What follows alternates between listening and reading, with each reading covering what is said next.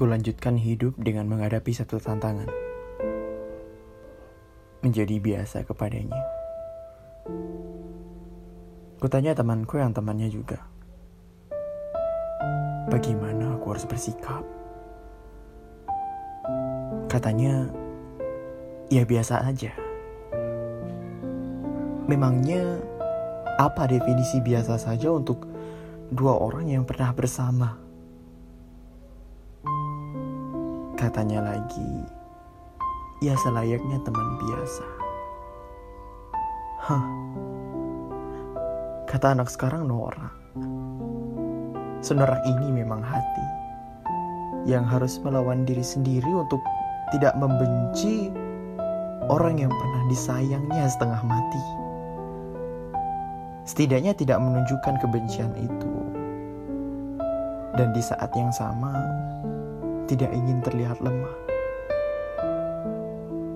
Teman biasa katanya. Teman biasa yang bagaimana? Yang sesantai dia berkata maaf, sebanyak dia yang meminta putus. Aku heran mengapa jadi aku yang harus berperang melawan diri sendiri. Demi demi orang yang tidak tahu diri seperti itu. Coba bayangkan, sudah berapa banyak menit ku buang percuma dulu untuk mendengar omong kosong yang keluar dari mulutnya. Banyak. Katanya lagi putus itu tidak harus bermusuhan, melainkan kembali berteman. Apa-apaan?